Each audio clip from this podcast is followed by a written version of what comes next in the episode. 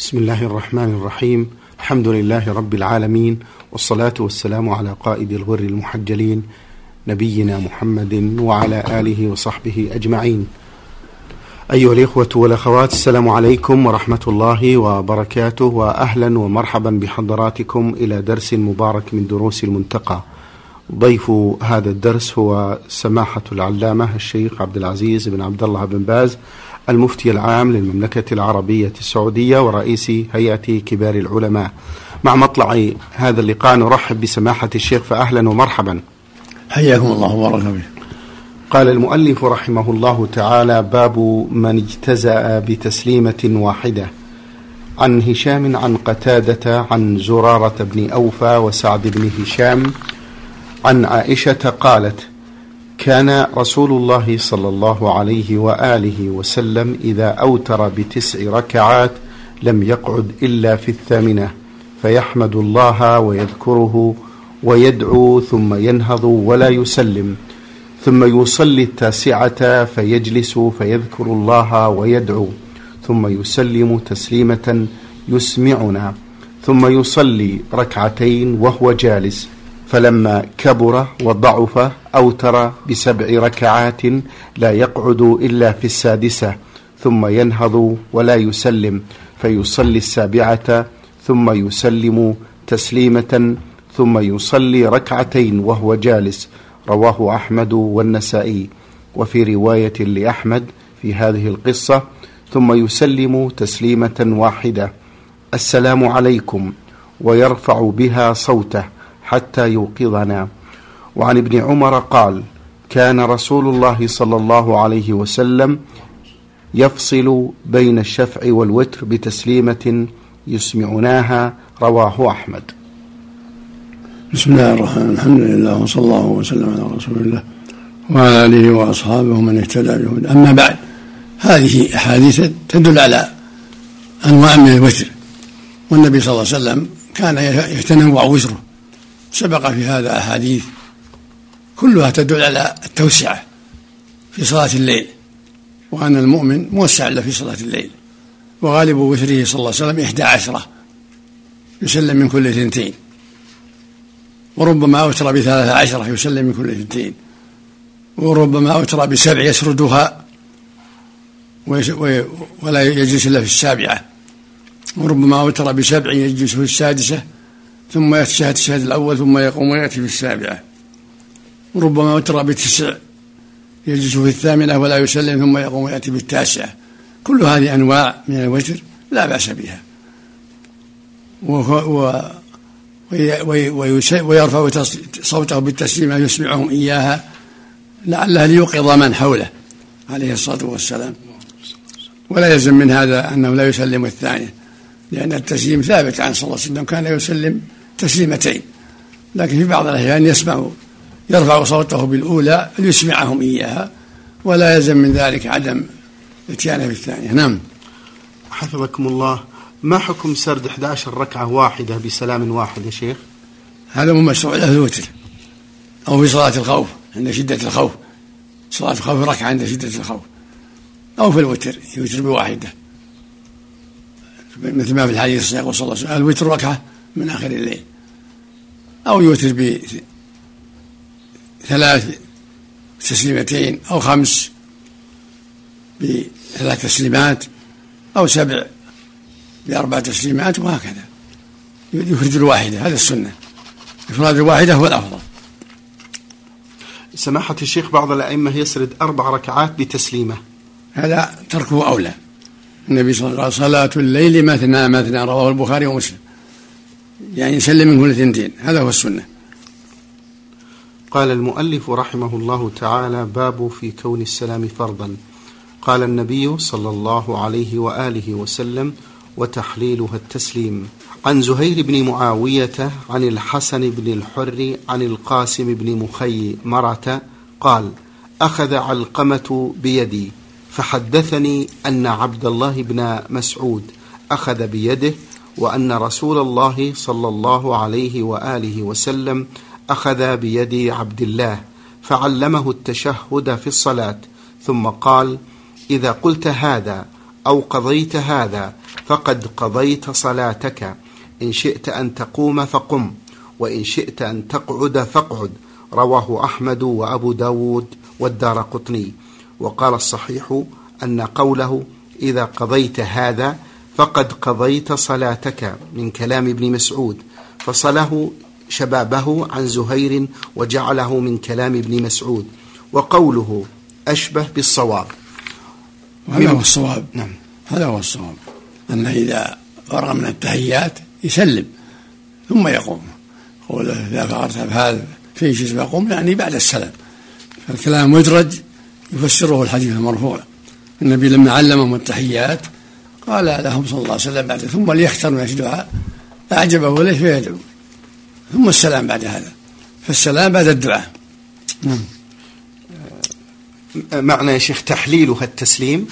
الحديث الصحيح. تحريمها التكبير وتحليلها التسليم. الصلاة يدخل فيها بالتكبير ويخرج بت... يتحللها بالتسليم. هذه الصلاة. النافلة والفريضة. أولها تحريم بتكبير وآخرها تحليل بتسليم.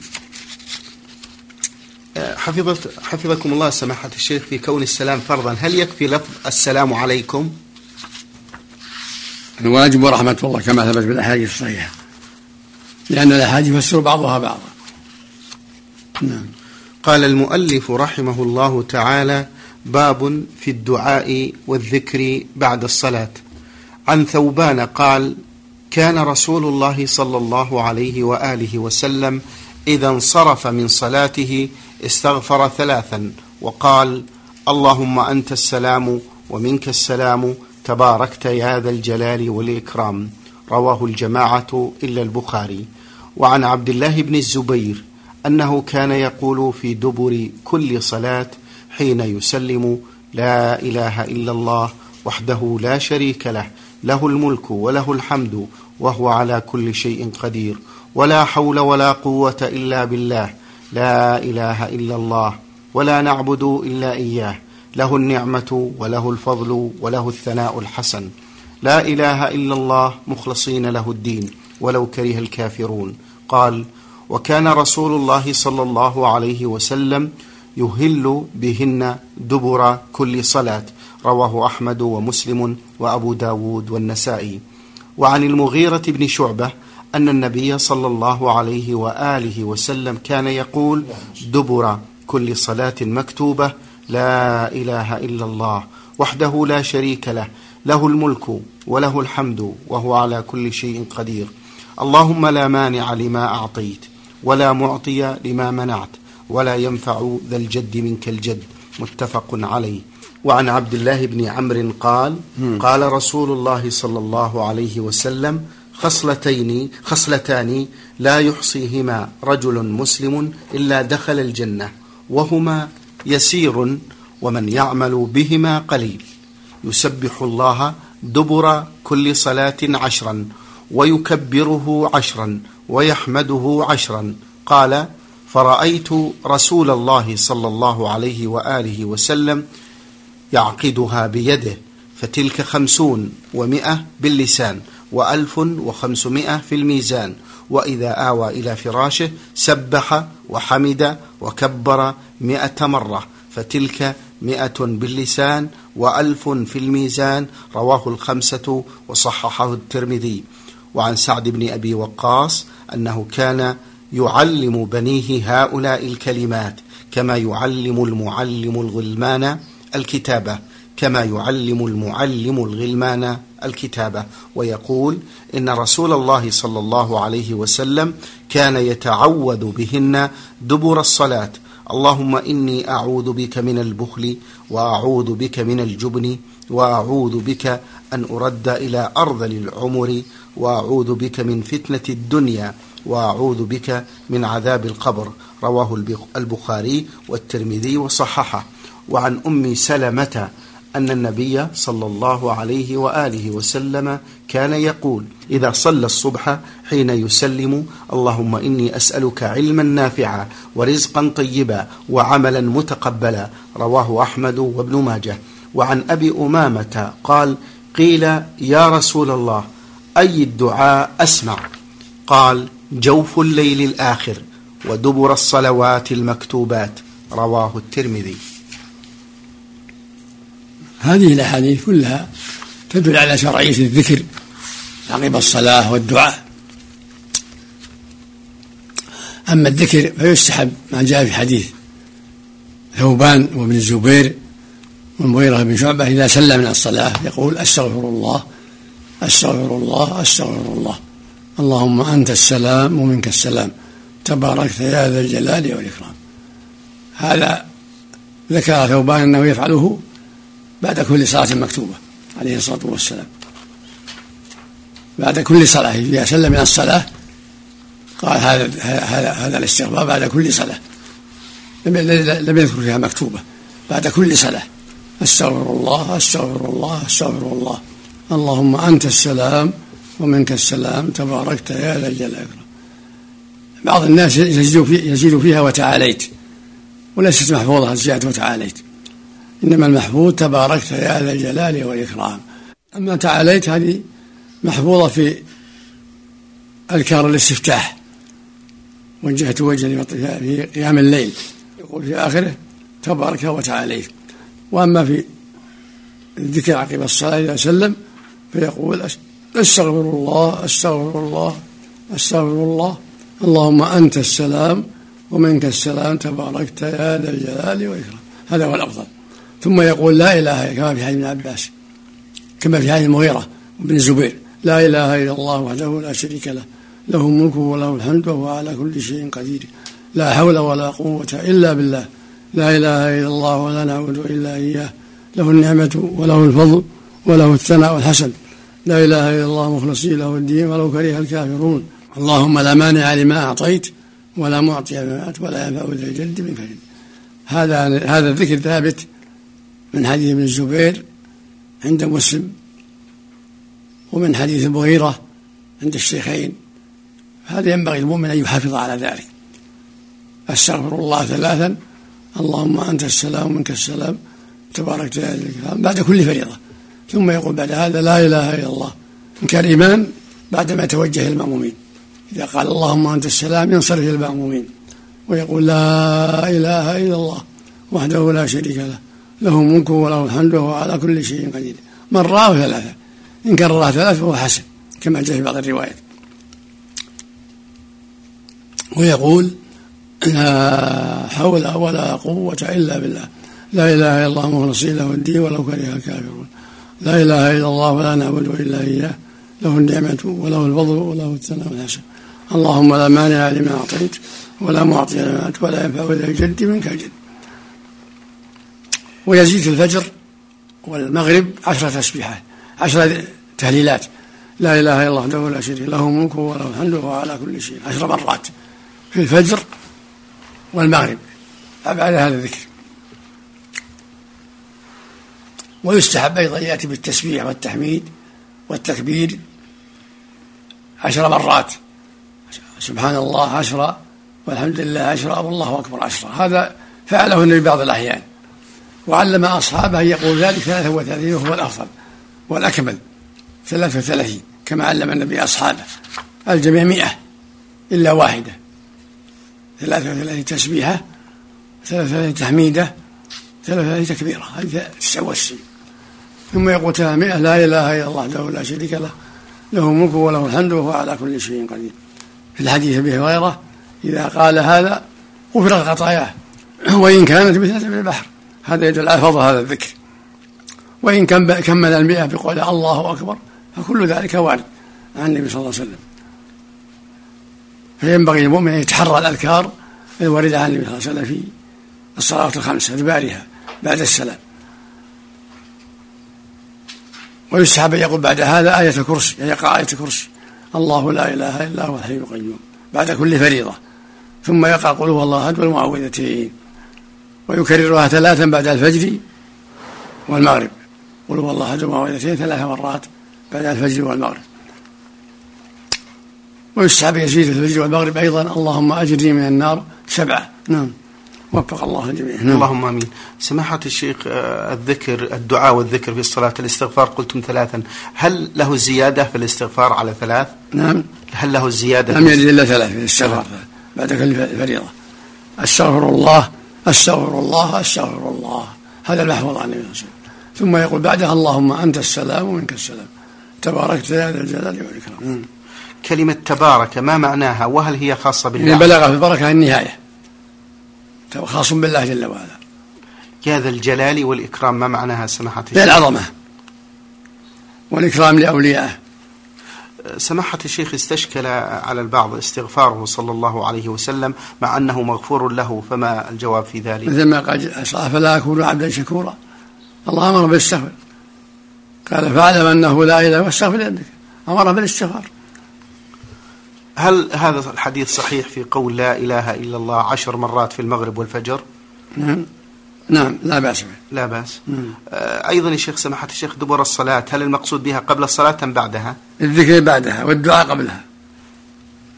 أما الذكر بعدها. واللهم أجري من النار بعدها.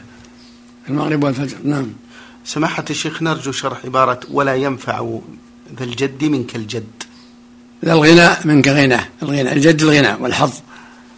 ما ينفعه من, من الله. إن لم يغنيه الله ما ينفعه. غناه ولا ينفع ذا الغنى منك يعني بدلا منك. الله الناس فقراء إلى الله جل وعلا. نعم. حفظكم الله ما حكم الدعاء ورفع اليدين بعد الفريضة؟ غير مشروع. بدعة. ما هي الأوقات التي يتحرى فيها المسلم إجابة الدعوات فضيلة الشيخ؟ آخر الصلاة قبل أن يسلم وفي السجود. وآخر نهار يوم الجمعة بعد العصر إذا جلس ينتظر الصلاة المغرب. وعند صعود المنبر يوم الجمعة الخطيب إلى أن يفرغ من الصلاة. وآخر الليل وجوف الليل الآخر كلها أوقات إجابة. سماحة الشيخ حفظكم الله ما الحكمة من الاستعاذة من الرد إلى أرذل العمر مع أنه كلما طال عمر الإنسان وحسن عمله صار أفضل؟ الحكمة في ذلك والله أعلم أنه يشق على الناس. وعلى نفسه أيضا. إذا رد إلى أرض العمر يزحف يشق على الناس. ذهاب الذهاب والمجيء إلى قضاء الحاجة والوضوء وغير ذلك. يشق على أهله ويشق على نفسه أيضا. حفظكم الله. ما معنى جوف الليل سماحة الشيخ؟ وسط الليل. قال المؤلف رحمه الله تعالى باب الانحراف بعد السلام وقد وقدر البث بينهما. واستقبال المأمومين. عن عائشة قالت كان رسول الله صلى الله عليه وسلم إذا سلم لم يقعد إلا مقدار ما يقول اللهم أنت السلام ومنك السلام تباركت يا ذا الجلال والإكرام. رواه أحمد ومسلم والترمذي وابن ماجه. وعن نعم. وعن سمرة قال كان رسول الله صلى الله عليه وسلم إذا صلى صلاة أقبل علينا بوجهه رواه البخاري. وعن البراء بن عازب قال كنا إذا صلينا خلف رسول الله صلى الله عليه وسلم أحببنا أن نكون عن يمينه فيقبل علينا بوجهه. رواه مسلم وأبو داود. وعن يزيد بن الأسود قال حججنا مع رسول الله صلى الله عليه وسلم حجة الوداع. قال فصلى بنا صلاة الصبح ثم انحرف جالسا فاستقبل الناس بوجهه وذكر قصة الرجلين اللذين لم يصليا. قال ونهض الناس إلى رسول الله صلى الله عليه وسلم ونهضت معهم وأنا يومئذ أشب الرجال وأجلده. قال فما زلت فما زلت أزحم الناس حتى وصلت إلى رسول الله صلى الله عليه وسلم فأخذت بيده فوضعتها إما على وجهي أو صدري. قال فما وجدت شيئا أطيب ولا أبرد من يد رسول الله صلى الله عليه وسلم. قال وهو يومئذ في مسجد الخيف. رواه أحمد. وفي رواية له أيضا أنه صلى الصبح مع النبي صلى الله عليه وآله وسلم فذكر الحديث قال ثم ثار الناس يأخذون بيده يمسحون بها وجوههم. قال فأخذت بيده فمسحت بها وجهي فوجدتها أبرد من الثلج وأطيب ريحا من المسك. وعن أبي جحيفة قال خرج رسول الله صلى الله عليه وسلم بالهاجرة إلى البطحاء فتوضأ ثم صلى الظهر ركعتين والعصر ركعتين وبين يديه عنزة تمر من ورائها المرأة وقام الناس فجعلوا يأخذون بيده يمسحون بها وجوههم. قال فأخذت بيده ووضعتها على وجهي فإذا هي أبرد من الثلج وأطيب رائحة من المسك رواه أحمد والبخاري. كل هذه الآيات تدل على أن السنة إذا سلم الإنسان من صلاته أنه يستقبل المأموم وجهه. كان صلى الله عليه وسلم إذا سلم استغفر ثلاثة وقال اللهم أنت السلام ومنك السلام تبارك في هذا الجنة ثم يعطيهم وجهه ينصرف يعطي القبلة ظهره ويستقبل الناس عليه الصلاة والسلام. وهذا هو السنة للإمام. أن يستقبل الناس وفيه وفيه من الفوائد ما جعل الله فيه من البركة وأنه يتبرك بجسمه وعرقه وما يتقاطر من يديه من الوضوء وأن الله جعل فيه بركة للأمة. وفيه أن من جاء الإمام يصلي يصلي معه لا يجلس. ولهذا أنكر على الرجلين. قال إذا أتيتما وأدركما المصلي فصليا معه فإنها لكما نافلة. وفيه التبرك بوضوء صلى الله عليه وسلم وشعاره كما تقدم. كل هذا ثابت عن النبي صلى الله عليه وسلم في أحاديث كثيرة. والله جعل فيه من البركة ما جعل عليه الصلاة والسلام. نعم. أحسن الله إليكم. سماحة الشيخ في هذا الباب باب الانحراف بعد السلام ما الحكم لو بقي الإمام طويلا أو استمر جهة القبلة؟ مكروه خلاف السنة. يكون قد خالف السنة. نعم. زال المحن زال المطلوب المطلوب استقبال القبلة في الصلاة وانتهت الصلاة. والسنة أن يقابل الناس ما يستدبرهم. الناس هنا يعطي الناس وجهه ويكلمهم و... نعم. حفظكم الله سماحة الشيخ في هذا الحديث روته عائشة آه، مع أنها لا تحضر مصلى الرجال شيخ. شاهده في بيت نعم بيت على جنب المسجد. جنب المسجد. وبابه على المسجد. نعم. رضي الله عنها. هل هناك حكمة من الانتظار سماحة الشيخ؟ الانتظار أفضل كون يكمل الذكر أفضل حتى لا يشغل عنها نعم قال المؤلف رحمه ابن عباس كان رفع الذكر حين ينصرف الناس بمكتوبة كان على عهد النبي صلى الله عليه وسلم. كنت أعلم إذا انصرفوا بذلك إذا سمعته صلى الله عليه وسلم. نعم قال المؤلف رحمه الله تعالى باب جواز الانحراف عن اليمين والشمال. عن ابن مسعود قال لا يجعلن أحدكم للشيطان شيئا من صلاته يرى أن حقا عليه الا ينصرف إلا عن يمينه. لقد رأيت رسول الله صلى الله عليه وسلم كثيرا ينصرف عن يساره وفي لفظ أكثر وفي لفظ أكثر انصرافه عن يساره. رواه الجماعة إلا الترمذي. وعن أنس قال أكثر ما رأيت رسول الله صلى الله عليه وسلم ينصرف عن يمينه. رواه مسلم والنسائي. وعن قبيصه وعن قبيصة بن هلب عن أبيه قال كان رسول الله صلى الله عليه وسلم يؤمنا فينصرف على جانبيه جميعا على يمينه وعلى شماله. رواه أبو داود وابن ماجه والترمذي. وهذا يفيدنا. لا لا ينبغي التكلف في هذا وأن السنة الإمام ينصرف حيث شاء يمين أو شمال. بعد فراغه من الصلاة إذا قام إن شاء أخذ يمين وإن شاء أخذ شمال حسب المصلحة والحاجة التي تدعوه إلى ذلك. والنبي كان يفعل هذا وهذا عليه الصلاة والسلام. نعم. شكر الله لكم سماحة الشيخ وبارك الله فيكم وفي علمكم ونفع بكم الإسلام والمسلمين. أيها الإخوة والأخوات كان معنا في برنامج شرح كتاب المنتقى سماحة الشيخ عبد العزيز بن عبد الله بن باز المفتي العام للمملكة العربية السعودية ورئيس هيئة كبار العلماء. شكر الله لسماحة الشيخ على ما بين لنا. وفي الختام تقبلوا تحيات الزملاء من الإذاعة الخارجية فهد العثمان ومن هندسة الصوت سعد عبد العزيز خميس. والسلام عليكم ورحمة الله وبركاته. شرح كتاب, شرح المنتقى. كتاب المنتقى. من أخبار من أخبار المصطفى صلى الله, صلى الله عليه وسلم.